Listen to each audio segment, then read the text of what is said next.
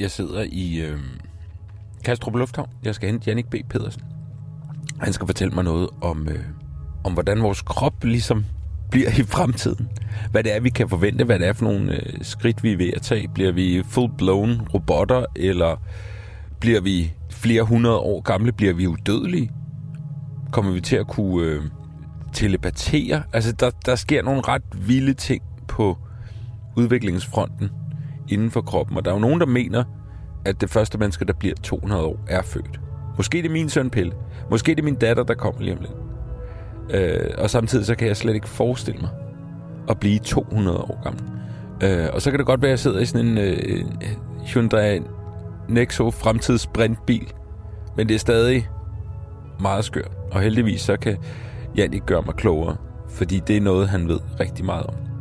Og jeg glæder mig til at finde ud af, om jeg selv... Altså, kan jeg selv blive 150 år? Eller er det for sent nu? Jeg er knap 40. Jeg har altid tænkt, at jeg skulle blive 85. Det var fint. Så kan kroppen sikkert ikke rigtig mere, og man ved jo heller ikke med hjernen og så videre. Så jeg tænkte, 85 er fint. Men hvad hvis man kan blive 150? Og hvad er det for et liv, man kommer til at leve? Der er rigtig mange spørgsmål. Velkommen til Futurist og Impact Investor Jannik B. Petersen. Og velkommen til Fremtiden. En podcast fra Hyundai. Jannik, vi sidder her på øh, Vesterkirkegård Vester Kirkegård i, på Vesterbro i København. Når man går rundt og kigger på øh, gravstenene, så det er de færreste af de mennesker, som levede deres liv og er kommet videre, som blev 100 år. Der er nogen, der mener, at det første menneske, der bliver 200 år, allerede er født. Det kunne i princippet være min øh, søn Pelle eller min øh, næsten fødte datter, der kommer lige om lidt. Øh, tror du på den påstand? Altså tror og tror. Øh, det er i hvert fald ikke umuligt at forestille sig, at som der stod på, i øvrigt på forsiden af, var det Newsweek for fem år siden, otte år siden, at det første menneske, der bliver 150 år, og som er 50 år i dag, findes. Så vi kommer til at se nogle fantastiske øh, forlængelser af det sunde liv. Men igen, jeg tror, der er en eller anden grænse der omkring 100-120 eller sådan noget, som kommer til at kræve noget helt specielt at krydse. Og, og hvis man så skal altså, kigge på, hvad er det, der gør, at hvor vi i dag, jeg tror, jeg læste, det er måske et par år siden, men gennemsnitsalderen for mænd i Danmark ligger på sådan noget 78, øh, noget i den stil. Øh, gennemsnitsalderen for kvinder er lidt højere, et par år højere. Hvad er det, der gør, at vi lige pludselig kan sige, jamen, det er ikke urealistisk at blive 120 i hvert fald, måske inden for en overskuelig frem. Altså, hvordan kan det lade sig gøre? Altså, hvis vi går tilbage i historien, så var der jo også gamle mennesker i gamle dage. Altså, det var jo ikke øh, ualmindeligt, at der fandtes mennesker på 70, 80 og 90 år. Øh, det, der var, var tilfældet, det var, at rigtig, rigtig mange døde længe før. Især børn, især øh, nyfødte. Øh, så en af de måder, vi har øget gennemsnitsalderen kraftigt på, det er faktisk ved, at børnedødeligheden er gået så kraftigt ned. Så er der kommet nogle medicinske landvindinger, der har betydet, at vi har kunne bekæmpe nogle meget alvorlige sygdomme.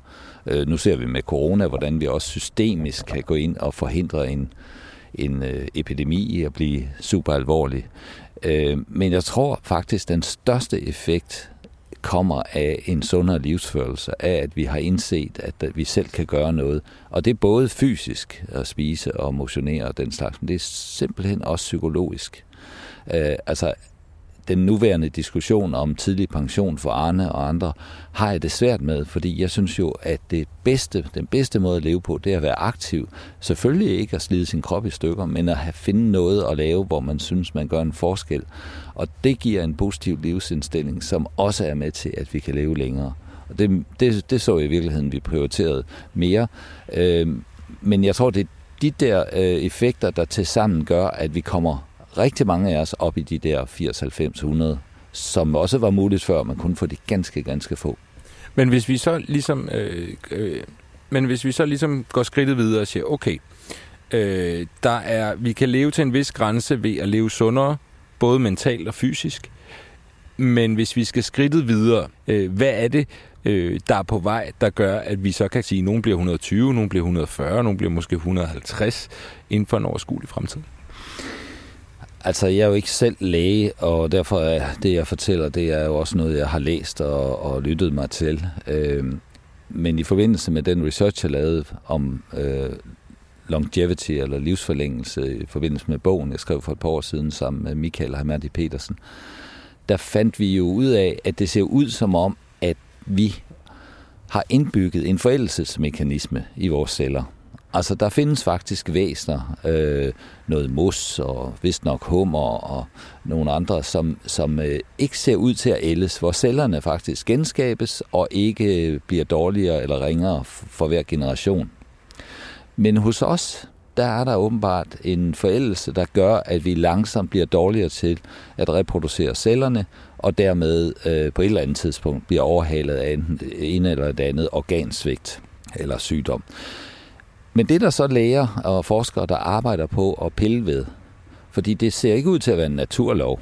Altså, vi har godt nok indført det, kan man sige, vores moralbegreber, at man skal tage alderen med oprejst pande, og det er bare naturligt, og sådan er det. Men det ser ikke ud til at være nødvendigt, at det er sådan. Så der er faktisk forskere, der er kommet ret langt med i dyr, og vende den der aldringsproces om, sådan at øh, man for eksempel kan gøre et musseøje yngre. ja, ja, men det er jo et sted at starte. Øh, og det lyder jo meget lovende, især hvis man kigger på sine rynker eller andre øh, sider af, af ens krop. Øh, måske det slidte knæ, eller hvad man nu ellers oplever som alderens øh, tiltagende indtog. Øh, hvis den forskning faktisk resulterer i, at vi kan gøre noget ved aldringsprocessen. Man kan jo spørge, hvorfor har naturen opfundet den forældelsesmekanik i os? Og den giver jo god mening, at ved at de ældre forsvinder, når de har øh, opdraget øh, og skaffet deres børn en levevej, eller hjulpet deres børn undervejs, at de så forsvinder, det giver jo mulighed for, at arten stadigvæk formerer sig og fornyer sig. Så hvis alle blev her, så vil vi jo i hvert fald i en tilstand, hvor der er begrænsede ressourcer, giver det faktisk mening, at øh, et DNA-arveanlæg, øh, der også indebærer forældre og død, at det sejrer, og at det så bliver vores komposition. Men den tror jeg, vi kan pille ved. Øh, det, det vil jeg gætte på, at vi får en vis succes med. Hvornår det slår igennem, og hvordan, who knows. Og, øh, og du nævner jo selv lige, at, øh, at øh, naturen nok har gjort det af en årsag. Øh, kan det så ikke være farligt at gå ind og pille ved det, og sige, nu, nu skaber vi lige vores egen vej? Alt, hvad vi gør som mennesker, fra vi vågner til vi falder i søvn, og også om natten, piller jo ved naturen og påvirker omgivelserne. Så selvfølgelig vil der være et behov for en justering, men den sidste FN-rapport viser jo for eksempel, at det ser ud til med de nuværende fremskrivninger, baseret på hvad vi ved, at verdens befolkning stabiliseres i slutningen af det her århundrede og begynder at falde, når vi kommer ind i det næste århundrede. Så hele den der frygt, vi tidligere har haft for, at vi ville stå skulder til skulder øh, fra pol til pol, øh, det ser i hvert fald ikke ud til at være tilfældet. Og vores evner til at udnytte ressourcerne positivt og godt og leve sundt og også begrænse vores skader på miljøet, er jo fantastiske, hvis vi virkelig vil. Og det vil vi jo øh, gøre noget ved det. Så jeg tror ikke på, at det her i sig selv bliver problematisk. At det kunne betyde måske i en fjern fremtid, at man skulle have licens til at få et barn, ja, det kunne man godt tænke sig. Øh, er det så forfærdeligt? Måske ud fra betragtningen om, at vores konstante udvælgelse, naturlige udvælgelse af de mest uh, the survival of the fittest, darwinistisk tankegang, vil gå lidt i stå, hvis ikke der kommer så mange nye mutationer. Omvendt det vi taler om her er jo, at vi selv går ind og håndmuterer i virkeligheden. Så det er jo ikke sådan, at menneskeheden dermed vil gå i stå. Mm, når jeg ser, øh, jeg har en farmor lige nu, hun er midten af 90'erne. Hun er helt frisk i hovedet, men hendes krop er jo øh, øh, meget langt fra, hvad den har været. Altså, den er meget, meget gammel nu, så der er mange ting, hun ikke kan. Hvordan forestiller du dig, at hvis man skulle blive 140 år, har man så bare 40 år, hvor man slet ikke fungerer, men hovedet er frist, eller hvad, hvad tænker du? Ja, det er sjovt, du, du nævner det her, fordi når jeg holder foredrag om det her emne, så er der altid to spørgsmål, der dukker op. Det første, det er, jeg har da ikke lyst til at blive så gammel. Fordi det billede, man henter ned, det er nemlig en øh, gammel øh, ældre slægtning, der, der led rigtig meget de sidste år. Og det, vi taler om her, er selvfølgelig ikke at forlænge de dårlige år. Det er kraftigt at forlænge antallet af gode år. Hvad der sker helt ude i slutningen, de sidste par år, det er ikke sikker på, at vi kan gøre så meget ved andet end øh, palliativ behandling og give folk en, en lidt fredelig, øh, et fredeligt farvel herfra. Men det vi taler om, det er at skubbe 10, 20, 30 ekstra gode år ind, inden vi skal have de sidste to dårlige. Om lidt skal vi høre Janniks take på mere eksperimenterende teknologier som microchips, der tillader telepati og en udødelig bevidsthed. Men Hyundai forsker også i spændende teknologiske landvindinger. I foråret vandt de den berømmede Red Dot Design Award for et innovativt produkt.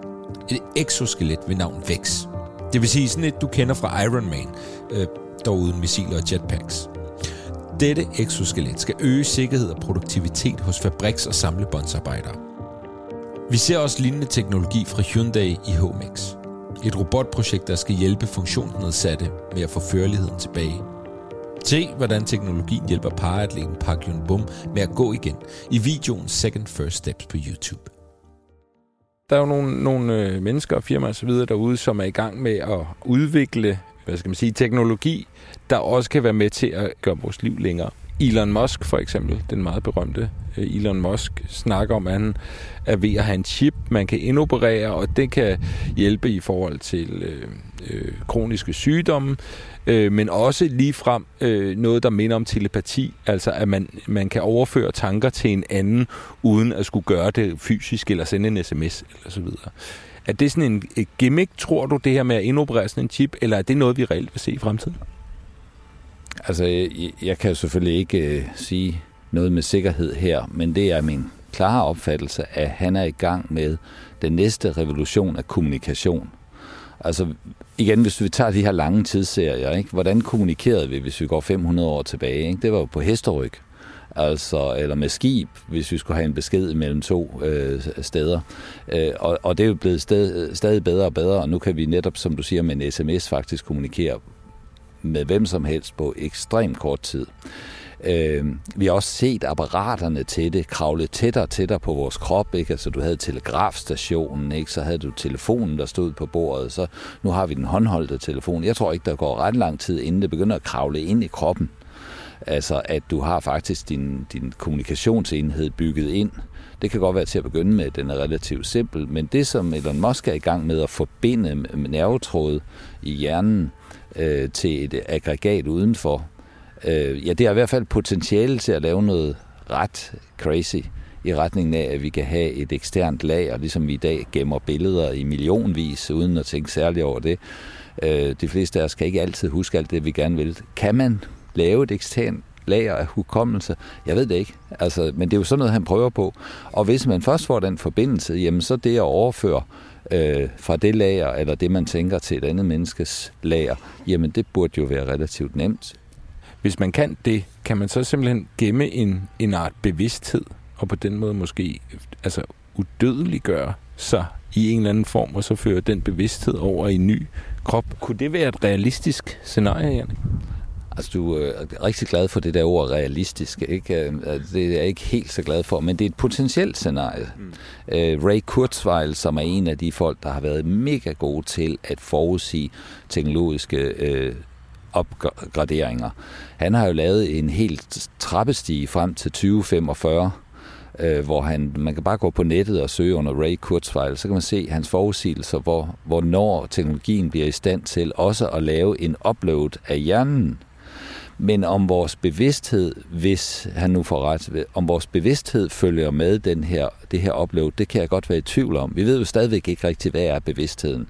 Men, men selve det at begynde at rode med at forbinde ting til hjernen, som så er, er, er computerbaseret, det tror jeg faktisk, vi, øh, vi står og ser på inden for de nærmeste 10 år. At det er, og det bliver lige så naturligt, som vi i dag holder en mobiltelefon. At selvfølgelig har vi da det. Altså meget af det, vi i dag kan med en mobiltelefon, det vil man jo blive skilt hedder ære fra, hvis man havde sagt for 20 år siden. Det kommer aldrig til at ske. Det er helt urealistisk. Men jeg tror altså på noget af det her, det kommer til at ske de næste 10, til 20 år. Altså, jeg skal bare lige, jeg skal, jeg skal, jeg skal lige have det ind i mit hoved, Jannik. Det er det, altså, vi, vi kommer sandsynligvis til på en eller anden måde at kunne overføre tanker til hinanden. Mm. Ja, ligesom du gør i dag med sms og med billeder og med skrift, så overfører du tanker til hinanden. Vi bliver bare endnu bedre til det. Det, der er lidt det uhyggelige ved det her, og der, der, der vil jeg tro, at EU kommer til at træde karakter. Det er jo, kan vi fastholde, at det er frivilligt? Eller bliver den her teknologi så invasiv, at den på et tidspunkt, altså vores tanker kan læses udefra, uden at vi selv ønsker det? Og der, der krydser vi en farlig grænse, også i forhold til totalitære styre. Et, et tankelæg, simpelthen? Et tankelæg, eller måske omvendt øh, inducerede tanker.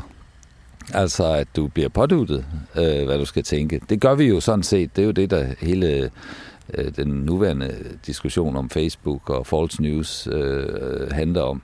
Det, vi bliver jo faktisk induceret med tanker, men det kan så gøres endnu mere effektivt med den teknologi. Det er jo ikke nogen specielt rar øh, verden at tænke på. Men det betyder ikke, at vi kan stoppe med at udvikle os og sige, nu vil vi bare ikke putte noget ind i hjernen, vel? fordi der er også så mange positive ting ved det. Så jeg tænker, at det her handler om, at vi stadigvæk har vores etiske beredskab, øh, vores etiske grund, øh, som skal så appliceres, ligesom vi faktisk ser EU gøre i øjeblikket, på at sige, hov, stop en gang, det her det er ligesom kørt et andet sted hen, vi ønsker at leve, på samme måde som øh, forældre gør i forhold til deres børn, der er gået i gang med at udforske et eller andet, og så bliver der sat nogle grænser. Øh, her er det os selv, der er de voksne.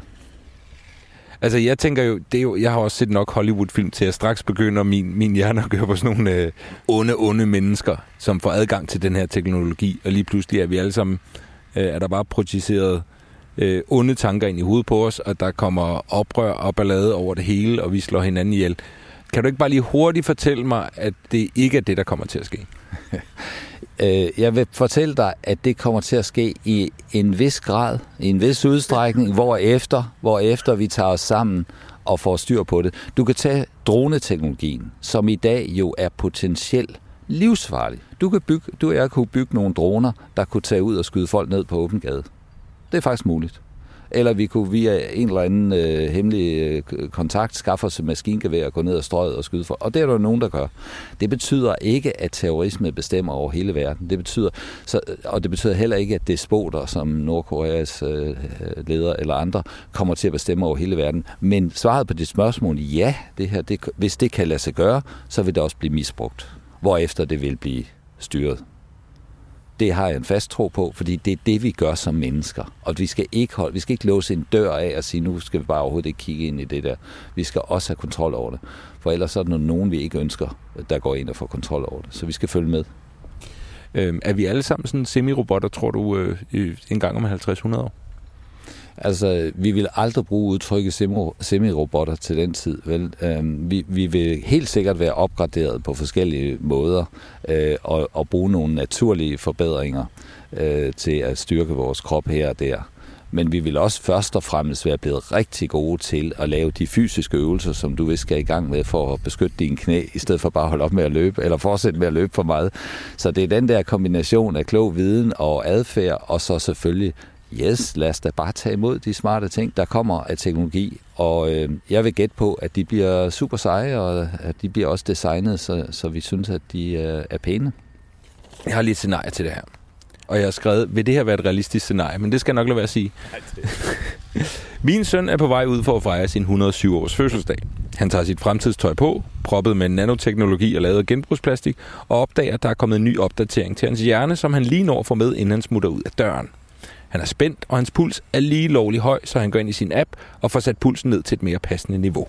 Efter festen kommer han hjem, lægger sig i sengen og sætter søvnprogrammet til, der sørger for, at han er i den dybe del af søvnen det meste af natten, for det er vigtigt med en god nats søvn efter en festlig aften. Er der noget i det, jeg sagde der, hvor du tænker, ja, det lyder egentlig plausibelt? Jeg tror faktisk, det hele lyder plausibelt. Den eneste forskel er måske lidt, at øh, de fleste af de der ting, de sker øh, uden at vi bemærker den. Opdateringerne, ligesom på vores øh, Windows-computer, øh, opdateringen, de kommer løbende, og, og det har vi sagt ja til. Og, så der, det, er ikke så meget, det er ikke så aktivt, som du beskriver det der. Øh, så han bemærker det måske ikke. Hans aktive handlinger vil være en anden type på det tidspunkt. Det vil måske have noget med aspiration at gøre. Han er i gang med at arbejde frem mod et eller andet øh, mål, øh, og der skal han så tage nogle beslutninger og forholde sig til nogle ting, øh, som har en lidt længere rejse end de der umiddelbare ting, du fortæller om.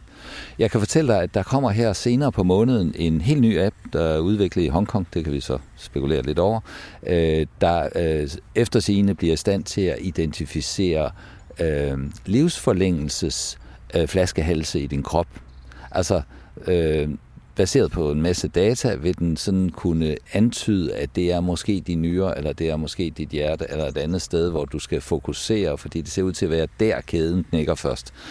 Jeg nævner det bare som kuriosum på, at øh, vi vil få en stadig stigende mængde af data tilbudt, der kan danne grundlag for beslutninger og livsstilsændringer. Men øh, jeg synes, det lyder spændende med din søn. Ja. Jeg ønsker ham held og lykke. tak. Øh, en ting, jeg har tænkt over, lige siden jeg så filmen The Matrix for første gang, det er det her med at øh, blive lagt i en maskine, og så bare få proppet viden ind i hovedet. Lige pludselig kan han kung fu, han kan alle mulige, han kan fremmedsprog osv. Øh, jeg vil bare lige høre, om det er noget, jeg kan forvente mig i fremtiden. Ja, jeg har lige talt med mit fremtidige jeg, og, og det siger, at det tror helt bestemt, det bliver normalt, at du øh, ikke kun downloader en Kindle-bog, øh, men du downloader faktisk også et øh, kompetenceprogram. Det tror jeg, vi vil kunne gøre en, i en vis udstrækning, ja. Så, man behøver, så behøver man jo nærmest ikke gå i skole mere, kan man sige. Altså, skolen tror jeg allerede nu jo begynder at opfylde nogle andre øh, øh, hvad skal man sige, behov, nemlig noget socialisering, øh, noget omgang med andre mennesker, og måske også noget kreativitetsstyrkelse, hvorimod den faktiske videnstilegnelse, kompetencetilegnelse, den sker mere, øh, den sker på en bredere måde, og børnene henter det næsten selv. Altså det sjove er jo også, altså indtil de er syv år begynder i skolen, så har de jo hentet al den viden og alle de kompetencer, de har. Det må de selv hente. Der er ikke nogen, der står og proppet dem ind i hovedet. Altså vi har godt nok sagt børst tænder og sådan noget, men, men det de kan som syvårige i forhold til hvad de kan som tre måneder gammel, det er de skulle hente selv. Jeg tror, det der med at hente viden efterhånden i løbet af livet, det, det er the new normal. Det betyder ikke, at skolen ikke har en rolle, men det er ikke som stavningsmaskine. Øh, til de folk, som er super skeptiske omkring det her med at gå ind og lave, nu kalder jeg det fiksfakserier ved kroppen, øh, og ser det som, som det onde, det skal man ikke øh, pille ved. Øh, hvad vil du sige til dem? Jeg vil sige, at øh, for et år siden blev jeg selv opereret, øh, fordi der var en smart læge i Bordeaux, der havde været inde og lave nogle fiksfakserier i nogle hjerter, og havde fundet en super smart metode til lige at stabilisere hjerterytmen ved at lave lidt brændsår inde i hjertet. Så det er sådan en lille fiksfakseri, som gør, at en, en øh, hjerterytme problemstilling, som jeg har haft, og min far havde hele sit liv, den er væk. Så jeg håber, at der er rigtig mange øh, fiksfakserier på vej, øh, og jeg håber, der er mange, der eksperimenterer med og hjælper os med at løse forskellige udfordringer. Til dem, som så er super positive, på grænsen til den naive, måske naiv omkring at gå ind og lave fiksfakserier ved ens krop, hvad vil du sige til dem? Øh, der, jeg er jo selv en af dem, så det jeg siger, det er, vær klar over, at hver gang du benytter en af de her metoder, så tager du en chance. Fordi du er på forkant, og det vil sige, at det kan også være, at det ikke er så smart. Det kan være, at du får nogle uønskede resultater, men det må du tage ansvar for. Jeg har selv på et tidspunkt valgt at få øjenlaser. Øh, resultatet er ikke så godt, som hvis jeg havde beholdt briller. Too bad. Øh, det betyder ikke, at jeg fortryder og ikke kan leve videre, men, men hver eneste af den slags beslutninger, man træffer, har potentielt en pris. Kunne du egentlig selv tænke dig at blive 200 år, for eksempel? Altså med de øh, aktiviteter, vi taler om, hvis det er sådan, at vi bliver nemlig i stand til at øh, holde os øh, sunde reste, så ja, og jeg vil svare på en anden måde, jeg vil sige, jeg står egentlig op hver morgen og tænker, jeg har sgu 60 år tilbage at leve. Det er min livsholdning, det er min indstilling, og jeg lever som om, jeg har lang tid tilbage. Og det vil sige, at den måde, jeg gør ting på, øh, motionerer og spiser og laver planer, det er ikke som, at nu er der så også ifølge en eller anden tabel. Nej, der er lang tid tilbage, og den skal bruges godt. Øhm, er der en ting, hvis vi siger om 60 år, der er jo en udløbsdato, Jannik. Sådan, sådan er det så far for alle os mennesker. Men lad os sige om 60 år, er der, er der en ting af de ting, som, som øh, man øh, måske er på vej øh, omkring kroppens udvikling, som du tænker, det gad jeg godt se og opleve i min levetid? Altså, jeg gad godt se, at denne her ændring af cellernes aldringsproces, at vi fik øh, fat i opskriftskoden på det. Altså, jeg kunne se sådan en, en verden, hvor øh, de der antirynkecreme faktisk virkede. Og den lykke, det ville sprede i, i, blandt mennesker, at de oplevede, at de fik noget af deres vitalitet igen. Det gad jeg godt at se på mennesker, og ikke kun på musseøjne. Øh, det er trods alt de færreste af os, der render rundt med musøjne, kan man sige. Tak skal du have.